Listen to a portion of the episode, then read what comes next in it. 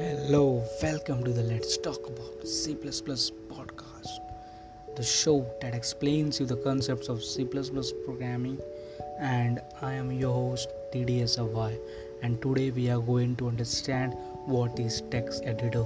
Simply, text editor is software that allow us to create and edit text files.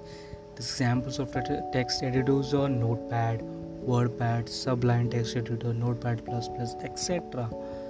Okay, in next episode I will tell you about what is compiler and what it's what is the meaning of compilation. Till then, thank you for listening. Have a good day. Bye bye.